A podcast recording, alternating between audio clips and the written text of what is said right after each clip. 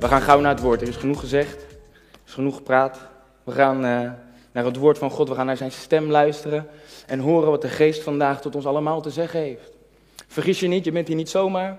Je hebt hier nog niet eens zelf voor gekozen om hier te zijn, ook al denk je dat wel. Jezus heeft je geroepen, uiteindelijk moet je natuurlijk wel zelf gaan.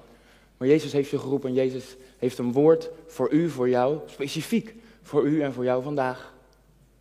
Ook al denk je van, ach, dit hele gebeuren, het is toch niks voor mij. Vroeger misschien wel, maar nu niet meer. Hij heeft een woord voor jou vandaag. Zoals ik net heb gebeden, hij heeft uitnodiging, uitnodigingen zelfs voor ons vandaag, voor ons allemaal. Dus, yes, let's go. Mag ik de titel zien? Kom en. Kom en. Er mis niks. Ja, er mis wel wat, maar bewust. Daar komen nog woorden achter. Kom en, dat is het begin van vier uitnodigingen van Jezus. Die hij deed aan zijn discipelen in de evangeliën. Maar die hij ook vandaag de dag aan ons allemaal nog stelt. En ook aan u stelt vandaag. Vier uitnodigingen, daar gaan we vandaag naar kijken. Maar voordat we daarna gaan kijken, maak je Bijbel open als je die hebt, of je app, of lees mee. En ik ga u wat voorlezen uit Lucas 8, vers 4 tot en met 8. En ik begin met, dit, met, met deze tekst, ik begin met, dit, met deze passage. Aan het eind kom ik daarop terug en alles wat er tussenin zit, gaat u vertellen waarom. Lucas 8, vanaf vers 4. Toen nu een grote menigte bijeenkwam en ze van alle steden naar hem toe kwamen, zei hij, dat is Jezus, met een gelijkenis. En Jezus zei, een zaaier ging erop uit om zijn zaad te zaaien. En toen hij zaaide, viel het ene deel langs de weg en het werd vertrapt en de vogels in de lucht aten het op. En een ander deel viel op de rots. En toen het opgegroeid was, verdorde het door gebrek aan vocht. En een ander deel viel te midden van de dorens. En die dorens die mee opgroeiden, die verstikten het. En een ander deel viel in de goede aarde. En toen het opgegroeid was, bracht het honderdvoudige vrucht voort. Toen hij dit gezegd had, riep hij: Wie oren heeft om te horen, laat hij horen. Oké, u, heeft, u heeft oren toch? Dus u kunt horen, ja toch? Heeft u ook geestelijke oren die open zijn? Oké, dan kunt u horen wat de geest van de gemeente te zeggen heeft vandaag. Deze vier uitnodigingen, alle vier uitnodigingen, elke uitnodiging die roept ons allemaal, die roept ons stuk voor stuk naar een dieper level in het hart van de Vader. Roept ons naar een dieper level van intimiteit, naar een dieper level van relatie met Hem. Maar ik zeg ook alvast, als een spoiler, elke stap die je dieper wil nemen met de Heer, die kost je ook wat. Die gaat je wat kosten. Als je dieper en dichter naar zijn hart wil toegroeien. En daarom, ik zei van uh, wie oren heeft, die horen. Deze uitnodigingen en deze waarheden van vandaag, die we vanochtend gaan horen, dat is misschien niet eens wat je wil horen, maar ik geloof wel dat dat, dat, is wat we nodig hebben om te horen vandaag. We leven in een tijd van compromissen, van tolerantie van de dingen van de wereld en intolerantie voor de dingen van de Heer. Ik ga je vertellen, ga ik ernstig beginnen? Jazeker. We hebben geen tijd meer om te spelen. Die tijd is er niet. Echt niet. Als je kijkt naar de dingen die gebeuren in de wereld. Ik wil je niet bang maken, want het is nergens voor nodig, want Jezus, als Jezus je Heer is. Er is geen tijd meer om makkelijk met de dingen van de Heer om te gaan. Om licht over die dingen te denken. Te denken, ja, het komt wel goed. Tuurlijk, we moeten volhouden en volharden in gebed. Ja, komt wel goed. Ja, wie? Wat? Ik bid en ik heb gebeden dat deze boodschap, deze boodschap voor ons allemaal, de liefde van ons voor God, dus onze liefde naar Hem toe, dat die zo groot wordt dat het niks meer uitmaakt wat het ons gaat kosten. Dat wat God ook van ons vraagt, welke opdracht Hij ons ook geeft, welk gebod Hij ons ook geeft, dat het niet te zwaar is, dat het niet te moeilijk is, dat het niet te heftig is voor ons. En dat gebeurt, ik geloof dat dat gebeurt als jij beseft wie jou uitnodigt. Als je beseft dat het Jezus is die jou uitnodigt vanochtend.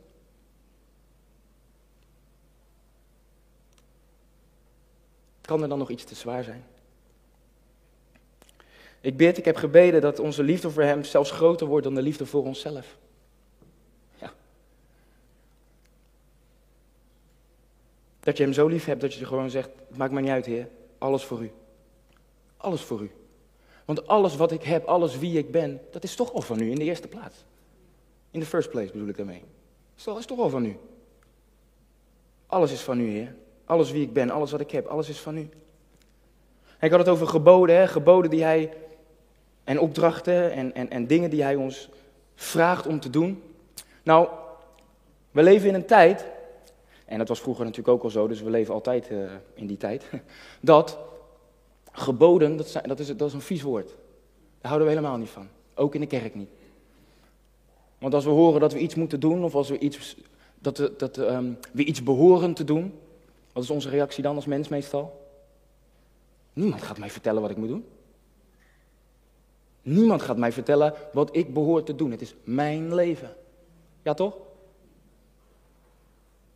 Het is mijn leven. Ik bepaal wat ik ermee doe. Weet je dat een gebod van God, dat is nooit een regel om jou te binden. Een gebod van God is altijd een uitnodiging om te zeggen, kom naar mijn weg. Kom dieper in mijn hart. En dat geeft juist meer vrijheid dan de vrijheid die die brede weg geeft daarbuiten.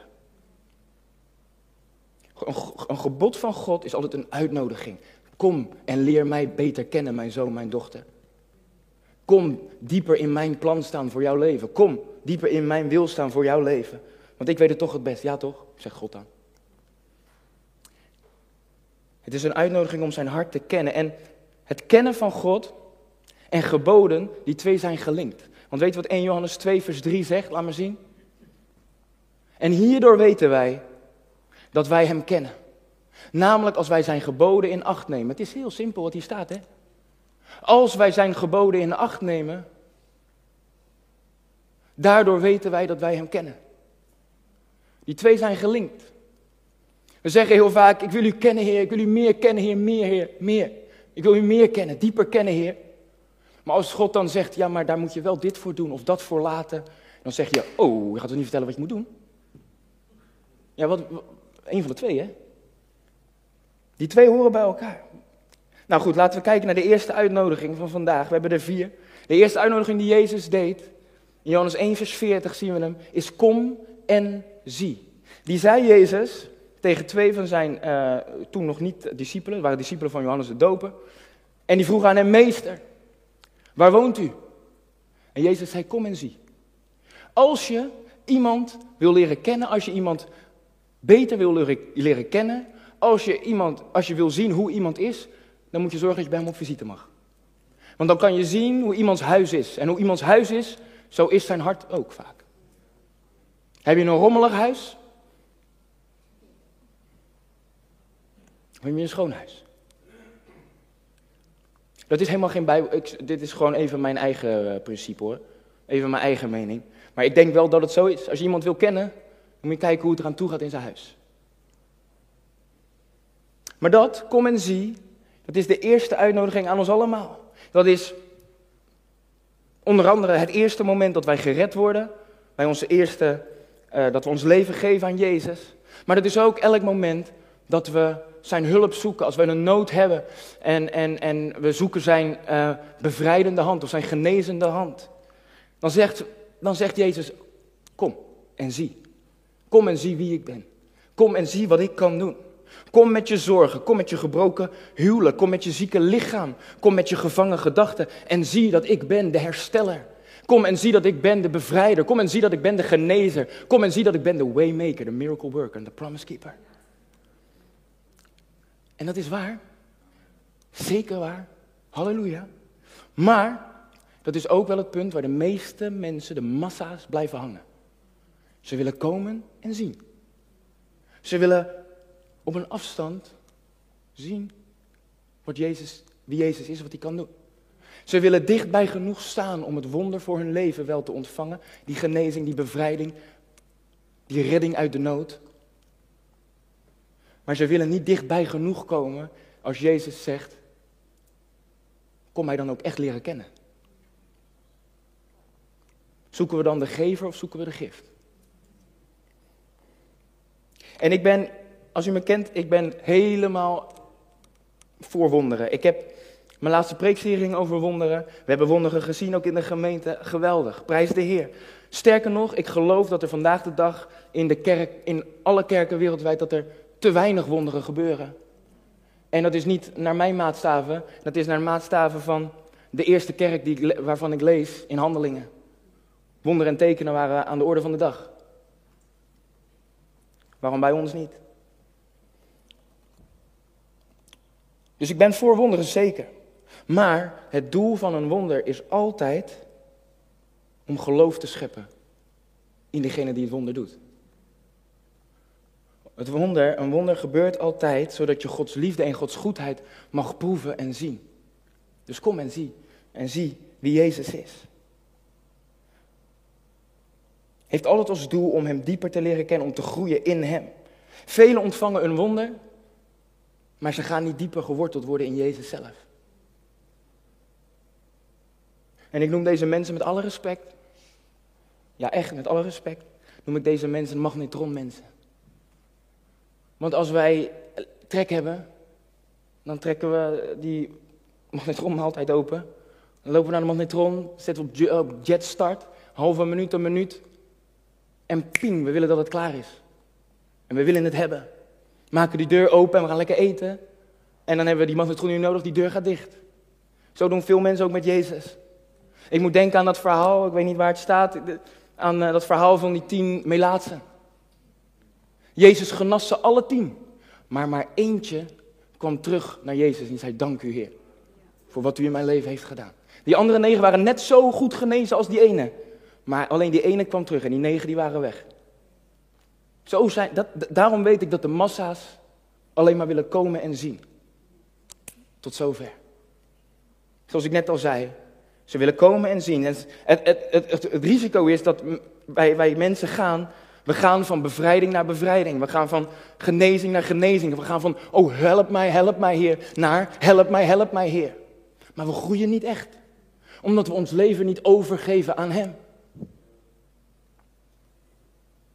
Ze willen komen en zien, zoals ik net al zei, net genoeg om dicht bij Jezus te zijn, om zijn hulp te krijgen.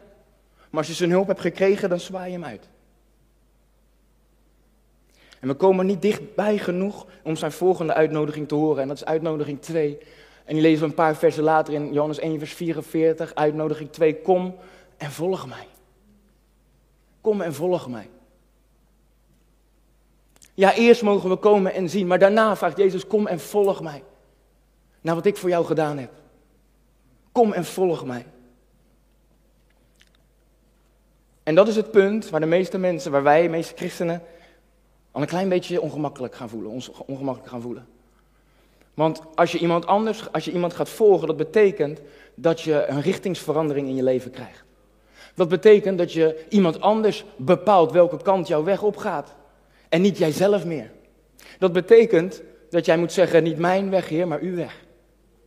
En dan gaat het wringen, dan gaat het schuren, want dan gaat het wat kosten. Gaat het ons wat kosten. En in het begin ik weet niet of u nog kent, eh, misschien voor u is het een jaar geleden, misschien is het tien jaar geleden, dertig jaar geleden dat u gered bent voor de eerste keer. Nou, voor de eerste keer eh, gered bent, punt. Maar in het begin, dan gaat het nog wel, dat volgen. In het begin, dan zit je in je eerste liefde voor de Heer en dan gaat het nog wel, ja toch? Je zit in je eerste liefde, je bent on fire voor God. Maar gaandeweg bij het volgen van Jezus begint het zwaar te worden wordt het zwaar. En je kijkt om je heen, je kijkt dus niet meer naar Jezus alleen, je kijkt ook om je heen. En je denkt van, wat is dit voor een smalle weg, joh. Die weg daar is veel breder. En daar zie ik dingen die ik vroeger zo mooi vond en zo, zo leuk vond. En waar ik zo mijn, mijn, mijn genot vandaan haalde. En ik zie daar al mijn vrienden, ik zie daar mijn familie. Ik wil eigenlijk overstappen. Stoppen met volgen van Jezus die kant op.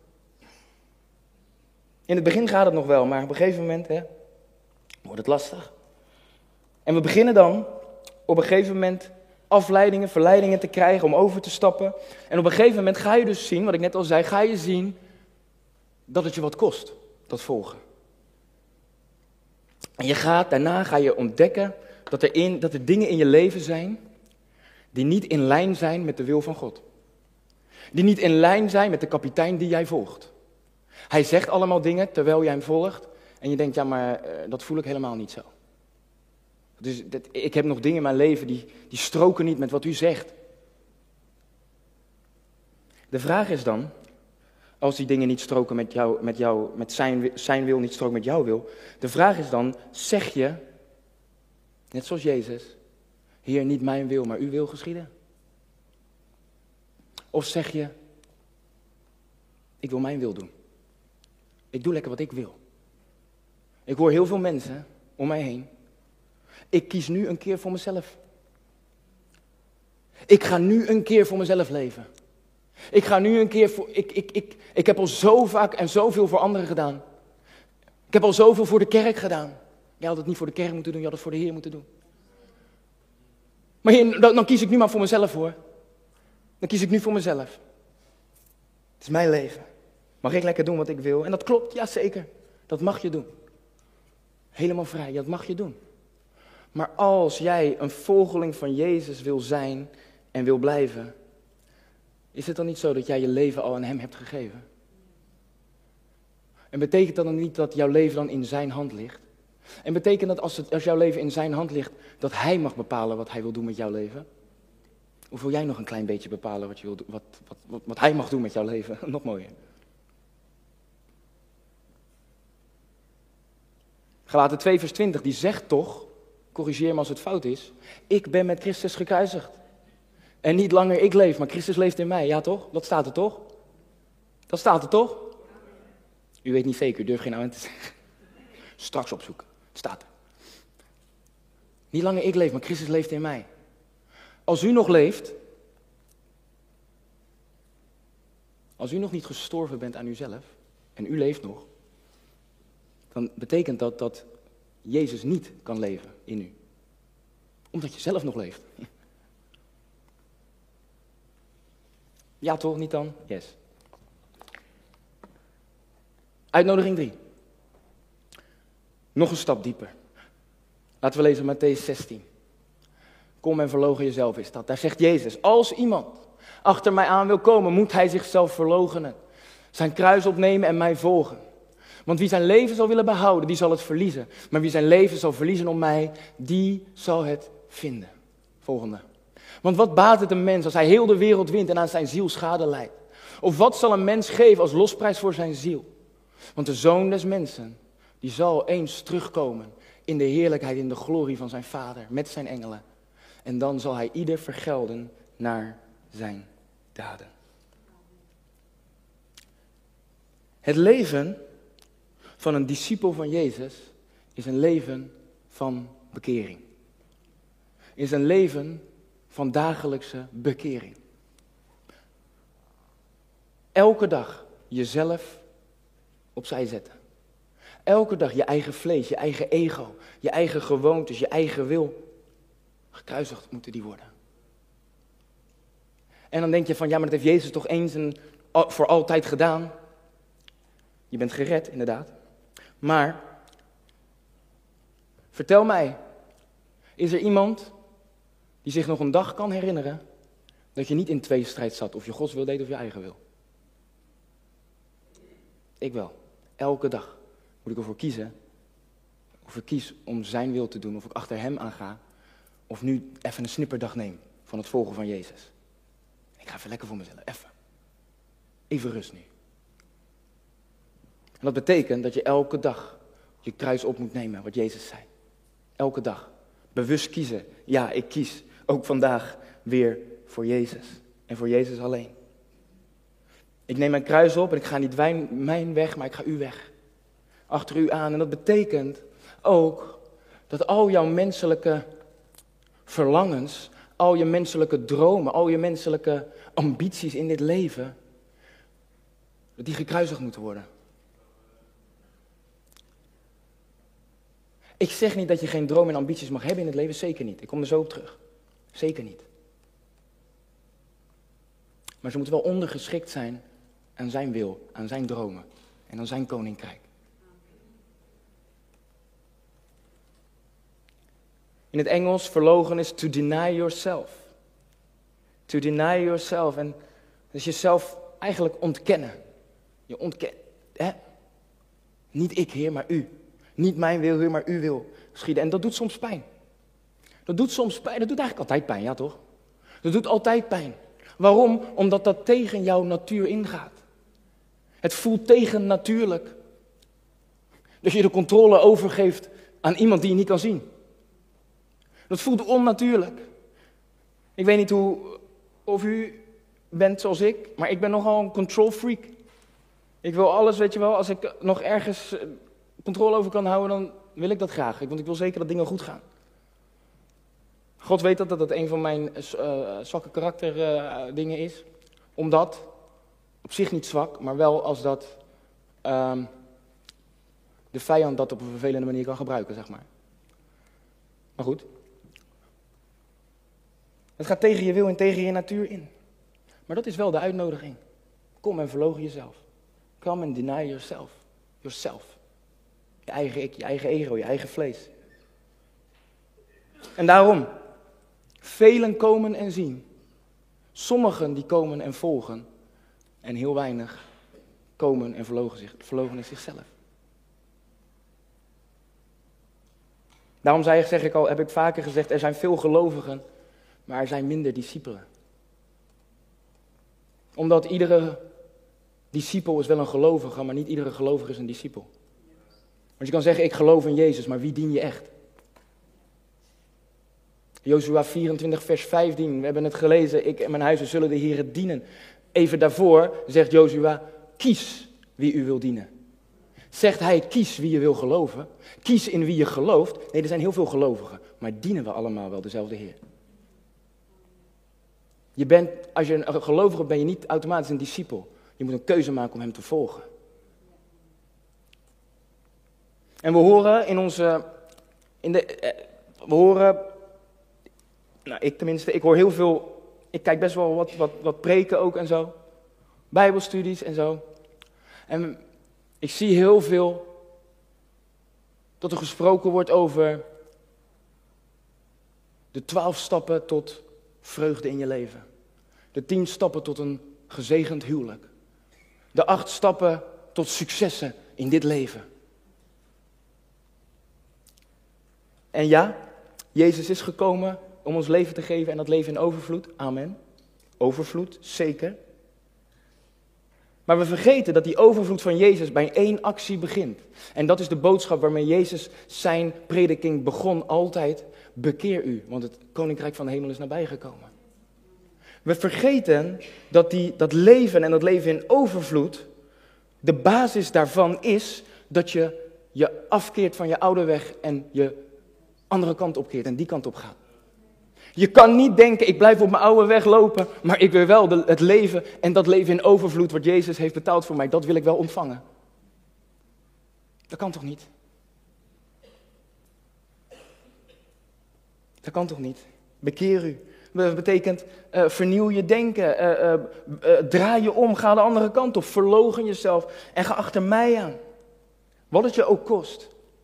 Maar mijn vraag aan u vandaag is, weet ik zei het net al, dromen, ambities, je mag het allemaal hebben. Bouw, bouw, zeker, bouw je leven, tuurlijk.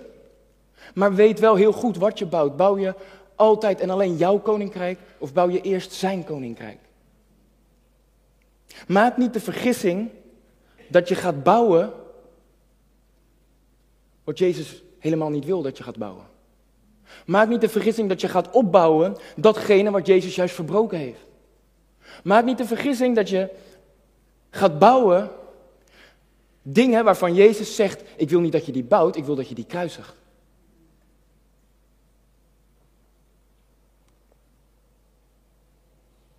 Als je gekruisigd bent en jij leeft niet meer, niet meer voor je eigen ego, niet meer voor je eigen status, niet meer voor je eigen koninkrijkje, maar je leeft voor Hem en voor Zijn koninkrijk, dan ga je zien wat God belooft. Dan gaat, dan gaat in vervulling, dan ga je zien dat in vervulling gaat wat God belooft als Hij zegt, wie zijn leven zal willen behouden, zal het verliezen. En wie zijn leven omwille van mij zal willen verliezen, die zal het behouden. Dan ga je zien. Ik, ik, ik garandeer je het. Ik heb heel veel mensen, ook, ook, ook hier, hebben heel veel mensen, heb ik gezien. met huwelijksproblemen. En die met ons kwamen praten, met mijn ouders kwamen praten. Omdat een van de twee wilde nog wel de Heer dienen en de ander niet. En als de ene dan de keus maakte, omdat ze bang was dat hij zijn of haar echtgenoot zou verliezen, kiest hij voor de echtgenoot. Wie bereid is om zijn leven te verliezen, die zal het juist behouden. Ik zei tegen jou gisteren.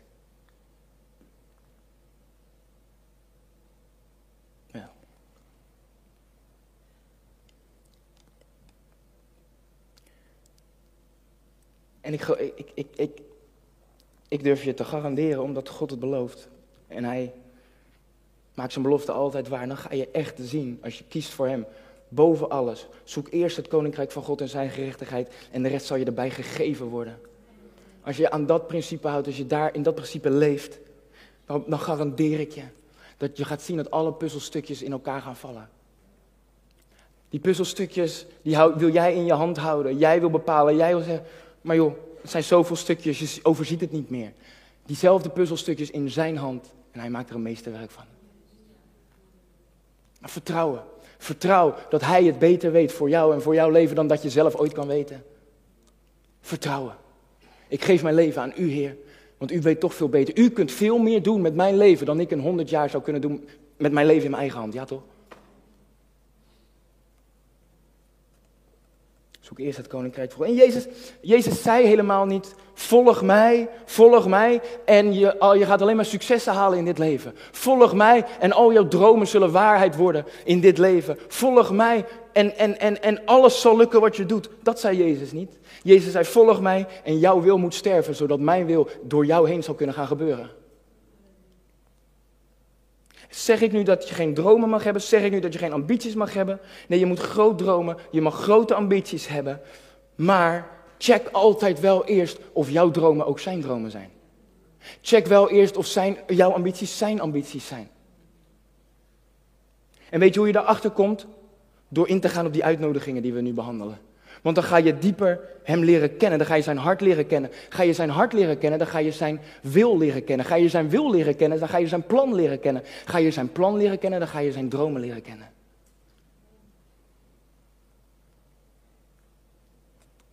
Dus spreek ik nou een, een, een leven van, van verlies, teleurstelling? Nee, zeker niet. Zeker, zeker niet. Leven en dat leven in overvloed. Maar ik predik wel de boodschap die Jezus ook predikte: een leven van sterven aan jezelf. Zodat Hij leeft in en door jou heen. Paulus zegt in Filippenzen 3, vers 10, opdat ik Hem mag kennen en de kracht van Zijn opstanding. Ja toch? Weet je wat we vergeten? Weet je wat erachter staat? Opdat ik Hem mag kennen en de kracht van Zijn opstanding en de gemeenschap van Zijn lijden. Ai, die vergeten we liever, want dat doet pijn. Als we moeten delen in Zijn lijden. We willen wel, we willen Hem wel leren kennen, want oh, Hij is liefde. We willen Zijn opstandingskracht wel leren kennen, want dan kan ik erop uitgaan en in kracht. Je kan Hem pas leren kennen, je kan Zijn opstandingskracht pas leren kennen, als je leert om te delen in Zijn lijden. En dat is sterven aan jezelf.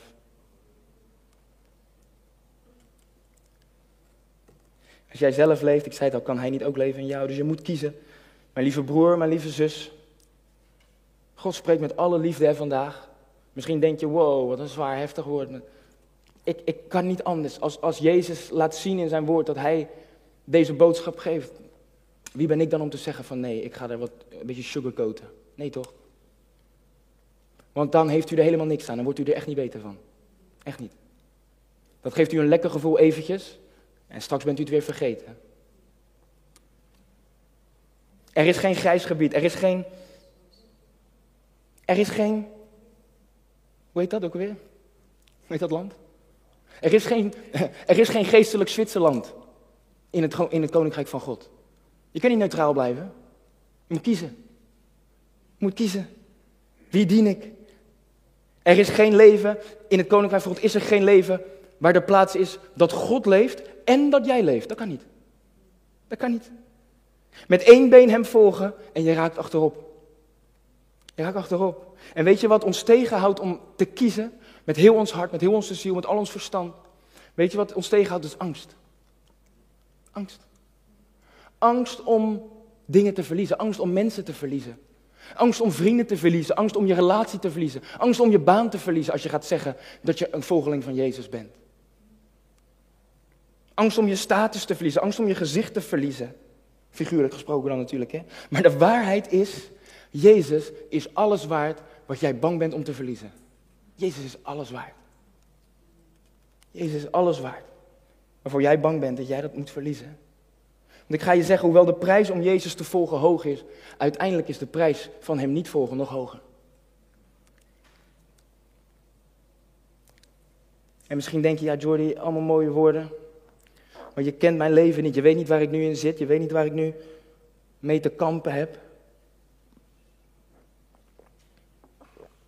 Ik weet niet hoe zwaar je het hebt. Van sommigen wel, van de meesten niet. U weet het. Misschien een deel van mij, misschien ook niet. Op die momenten dat het te zwaar lijkt te worden.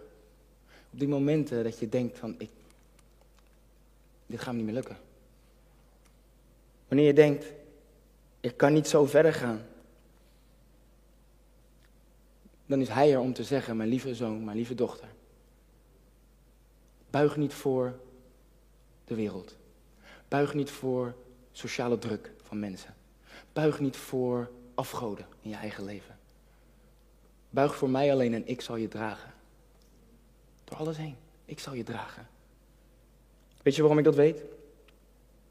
Weet je waarom ik weet, als wij Hem willen gehoorzamen, dat het ook mogelijk is? Ik hoor mensen zeggen, sommige mensen zeggen, ja, ik wil Hem wel gehoorzamen, maar het lukt niet. Oké, weet je naar wie je toe moet gaan? Kijk wat Jezus zegt, Johannes 14, vers 15. Als u mij lief hebt, neem dan mijn geboden in acht, gehoorzaam mij dan. En direct erachteraan zegt hij, en ik zal de Vader bidden voor jullie. En hij zal u een andere helper geven, opdat hij bij u blijft en bij u blijft tot in eeuwigheid. We hebben de Heilige Geest in ons, lieve mensen. Die ons leidt, die ons draagt, die altijd onze altijd tegenwoordige helper is. Als het moeilijk is, als het zwaar is. Dan is Hij er om ons er doorheen te dragen, om ons doorheen te leiden. Soms zelfs om er ons er doorheen te slepen als wij niet meer kunnen staan op onze voeten. Maar, lieve broer, lieve zus, we zeggen zo vaak, ik wil ik verlang naar meer van uw geest, Heer. Meer van uw geest. Stort uw geest uit. Vul mij met uw geest, Heer. En weet je wat God dan heel vaak moet terugzeggen? Ik zou wel willen, mijn lieve zoon, mijn dochter. Ik wil je vullen met mijn geest. Maar je bent nog vol van jezelf. Het principe is, zoals Johannes de Doper zegt, hij moet meer worden. Maar dan moet ik minder worden. Meer van hem betekent automatisch minder van jezelf. Dus Lieve broer, lieve zus, wat ben jij bereid om in te leveren? Van jezelf, om nog meer van Hem te mogen ontdekken. Om dieper met Hem te gaan, om, om een niveau dieper te gaan, om steeds weer een niveau dieper te gaan in wie Jezus is. Hij wil zichzelf nog veel meer openbaren aan jou. Ook al denk je van, oh, ik heb al zoveel, hij is nog groter. Alles, alles van Hem gaat nog zoveel dieper dan wat je nu al weet, wat je nu al kent. Maar voor elk niveau is er meer dat je moet overgeven en afleggen bij Hem. Minder van jezelf. En hoe doe je dat? Niet door te forceren.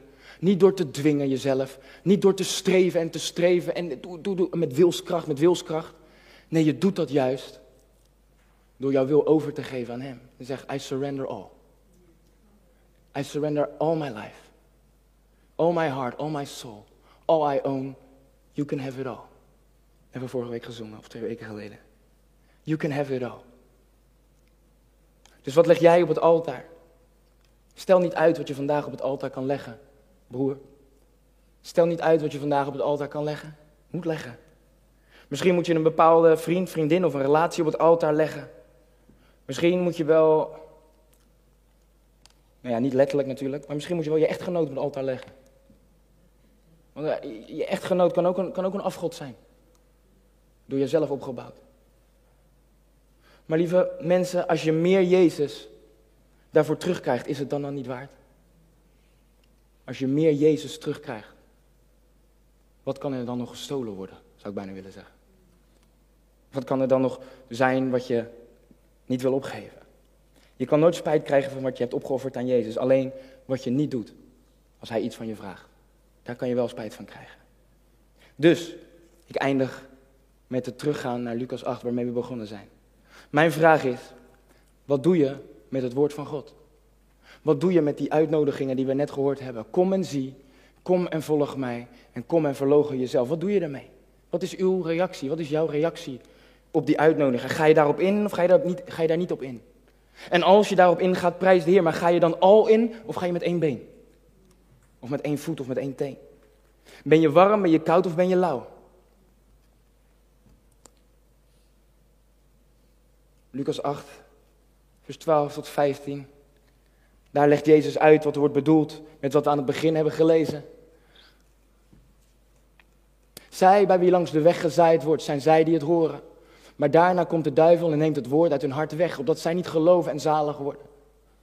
Dit zijn zij die komen en zien. Ze komen en ze zien, ze horen het woord, ze komen en zien, maar die stap om dat werk te geloven, dat doen ze niet. Die nemen ze niet. Volgende slide. Vers 13. Zij bij wie op de rots gezaaid wordt, zijn zij die het woord met vreugde ontvangen wanneer zij het gehoord hebben. Maar deze, die maar voor een bepaalde tijd geloven, die hebben geen wortel. En in een tijd van verzoeking worden zij afvallig. Ze komen en volgen wel, ze horen het woord, ze volgen Jezus. Maar, door de, de, maar in het begin, maar dan komt de verzoeking, dan wordt het moeilijk. En dan worden ze afvallig. Volgende slide. De derde groep mensen in vers 14 en zij, bij wie het zaad in de dorens valt, dat zijn zij die het hebben gehoord, maar die gaandeweg door de zorgen, de rijkdom en genietingen van het leven verstikt worden en geen vrucht meer dragen. Dat zijn zij die, wel, die, die, die uh, komen en zien, komen en volgen, maar niet komen en zichzelf verlogenen. Want ze zien nog de rijkdommen van deze wereld, ze zien nog de genietingen van dit leven en denken, ja maar dat ga ik niet opgeven. Dat ga ik niet opgeven. En dan is er nog een laatste groep mensen. Volgende slide, vers 15. En waar het zaad in de goede aarde valt, dat zijn zij die het woord horen, het in een oprecht en goed hart vasthouden en in volharding vruchten voortbrengen. Halleluja. Dat zijn zij die volhouden tot het einde. Die komen en zien, komen en volgen, komen en zichzelf verloochenen. En achter Jezus aangaan. Hun kruis opnemen en achter Jezus aangaan. En als u goed heeft geteld, heb ik maar drie uitnodigingen gehad. Want voor deze groep mensen, lieve mensen, voor deze groep is er nog één laatste uitnodiging. En die mogen we, als we volharden tot het eind, mogen we die eens op een dag gaan horen. Matthäus 25, vers 21, de laatste uitnodiging. Goed gedaan, ja goede en trouwe dienaar. Over weinig bent u trouw geweest. Over veel zal ik u aanstellen. Ga in. Kom en ga in. Ga in in de vreugde van uw Heer. Halleluja. Ik had minstens één halleluja verwacht als ik eerlijk ben. Want prijs de Heer. Dat Hij zo goed is. Dat Hij eens dit tegen u mag zeggen. Maar daarvoor moet je wel op zijn uitnodiging ingaan. Daarvoor moet je wel op zijn uitnodiging ingaan. Kom en ga in in de vreugde van uw Heer. Waar is de vreugde van de Heer? Het is in zijn nabijheid. In zijn nabijheid is volheid van vreugde. En daar mogen we eens zijn en daar mogen we nu al van genieten ook. Dus, lieve broer, lieve zus, wie bereid is de prijs te betalen om een discipel te zijn van Jezus, om een volgeling van Jezus te, te zijn. Wie bereid is om die prijs te betalen, wat het je ook kost. Wat het je ook kost. Maar Jezus op de allereerste plaats durft te zetten en wil zetten. Voor hen is er een beloning en die beloning is Jezus zelf. Jezus zelf is de beloning. Want je gaat meer van Jezus ontdekken. Je gaat meer van Jezus ervaren. Je gaat meer van Jezus zien. Je gaat meer van Jezus. Jezus wordt meer geopenbaard. Voor jou en voor u. Dus kies. Stel niet uit wat je denkt dat ik morgen wel kan doen of volgende week. Want vandaag heb je, maar morgen is nog niet gegeven. Ben je bereid om de prijs te betalen en te zeggen: Heel mijn leven is van u, Heer. Alles wat ik heb, mijn baan, mijn, mijn familie, mijn, mijn man, mijn vrouw, mijn kinderen, mijn kleinkinderen. Alles is al van u. En ik vertrouw erop, Heer. Want ze zijn in uw hand. Als ik ze in uw hand leg, dan vertrouw ik op uw werk. Wat u gaat volbrengen ook in hun leven. Maar Heer, ik, ik ga niet meer mijn eigen koninkrijk bouwen. Ik zoek eerst het koninkrijk van u, Heer. En uw gerechtigheid. En de rest zal erbij gegeven worden.